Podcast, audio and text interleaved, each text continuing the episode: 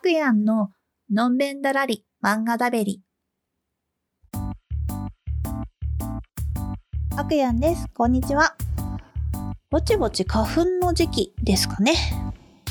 ですかねとか言っちゃってるのでお分かりかもしれませんが、自分は花粉症ではありません。しかし、鼻炎持ちです。うん、分かりやすく言うと、まあ一年中花粉症みたいなものですね。あの、体の中に鼻炎スイッチみたいなのがあって、それが何かの拍子にオンになっちゃうのね。で、オンになっちゃうと、まあティッシュなしでは生きられない体になってしまうんですよ。本当にね。オンになる要因がありすぎるので、自分じゃ管理するのは、まあ、正直諦め気味です。学生の時は特に辛くて、鼻炎持ちや花粉症の人は理解できると思うんですけど、鼻が辛いと頭働かなくないですか？しかも呼吸しづらいせいか、ものすごい眠い。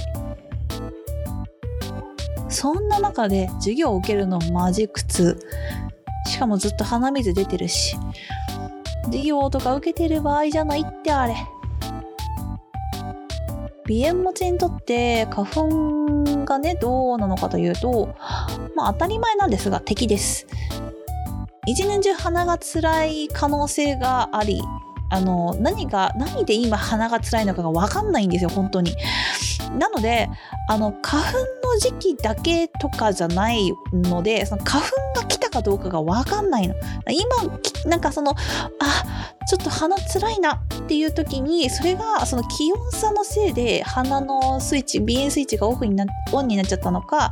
もしくはなんかちょっと埃っぽい空気のせいでオンになっちゃったのか、それともなんか時期的に花粉が飛び始めてオンになっちゃったのかがもうわかんないんですよ。という形でその冒頭のそろそろ花粉の時期ですかねにつながるんですけど、まあ、なんとなくこう暖かくなり始めてねティッシュの消費量が増え始めると、まあ、可能性としてこれは花粉かっていう気はする。あと天気予報で今日はこのエリアは花粉が多いでしょうみたいなことを言われると、はあ、うん、ありがとうみたいな、いや別にありがたくはないんだけど、まあそういうね、気づきを得ることはできますね。はい。昔から何度花を取り替えたい、花を取り外したいと思ってきたことか。鼻が取れるようになったら超音波洗浄機の中に沈めておきたいです。はい。えー、そのような流れで今回紹介するのは篠崎くんのメンテ事情です。タイトルの篠崎くんが漫画の主人公なんですが彼は首がとても取れやすい人間なんですよね。首がね取れるんです。まあ、彼自身も最近首取れやすくて困るなって悩んでいるところからこの漫画の話は始まります。いや、うん、そりゃ首取れやすいと困るよね。わかるわ。もしかして疲れが溜まってるのかな？それとも年のせいかな？なんて彼は考えてたりします。ああ、まあ確かにね、うん、疲れてるとか、今日はちょっとだるいな、みたいな時に、首って取れたりは私はしたことがないんですけど、まあ、ね、普通の人間は首は取れませんね。うん。ですが彼は12歳の頃から首が取れ始めるようになりました。まあなんかその、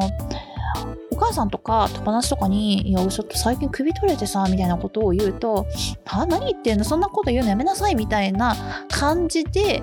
叱られたりとか、ごまか、ごまかされるっていうか、いや、あまりにもその聞いてるこちらとしてはくだらないことを言っているので、まあ、冗談かと思うじゃないですか。だでも彼にしてみたら、なんか、冗談だと思って言われてるわけではなく、そのなんか、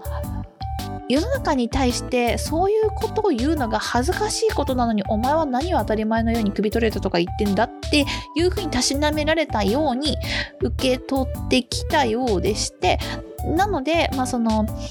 幼少期以降は人前で首が取れたとか言わないしもちろんその首が取れてしまう様子とかも人に見られたりすることはなく生きてきたんですがしかし彼の認識の中では人間とは首が取れるものという形で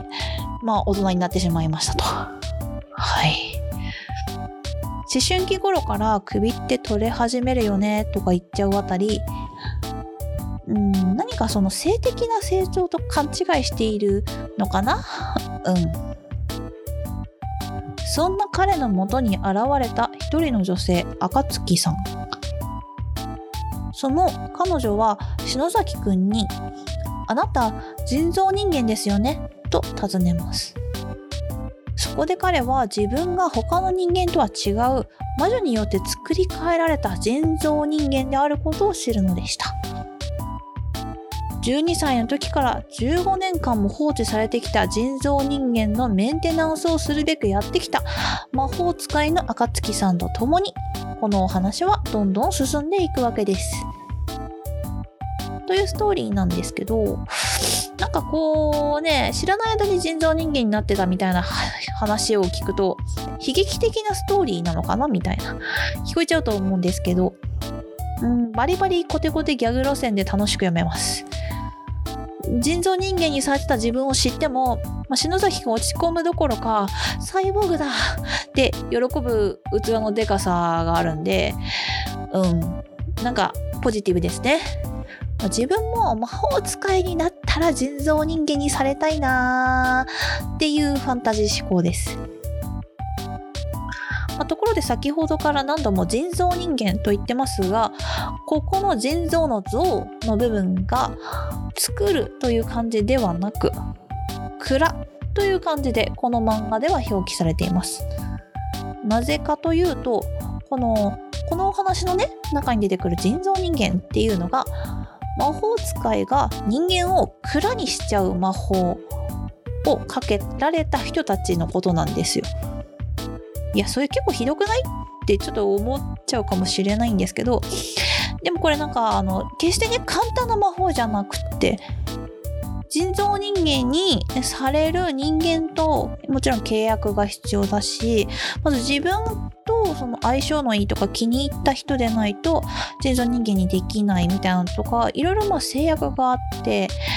でなんかその蔵にされちゃった人間に不都合ばかりがあるかというと、まあ、そんなこともないと。割とその、まあ、この漫画の中にその篠崎くん以外にも人造人間になっている人間がたくさん出てくるんですけど、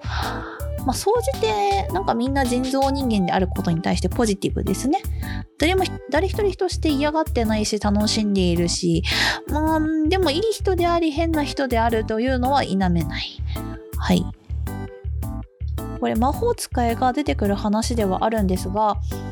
魔術局などの政府機関のようなものがきちんと存在していてファンタジーでありつつかなり人間社会と近しい暮らしで展開されているので、まあ、ゴテゴテファンタジーだとちょっと設定を覚えきれなくて苦手なんだよねという方でもサクサク読み進められるはずです。うん、わからん。うん、好きなものバイアスかかっているかもなので、ちょっとそれはわからない。けど、おすすめです。はい。というわけで、今回はここら辺で。それではまた来週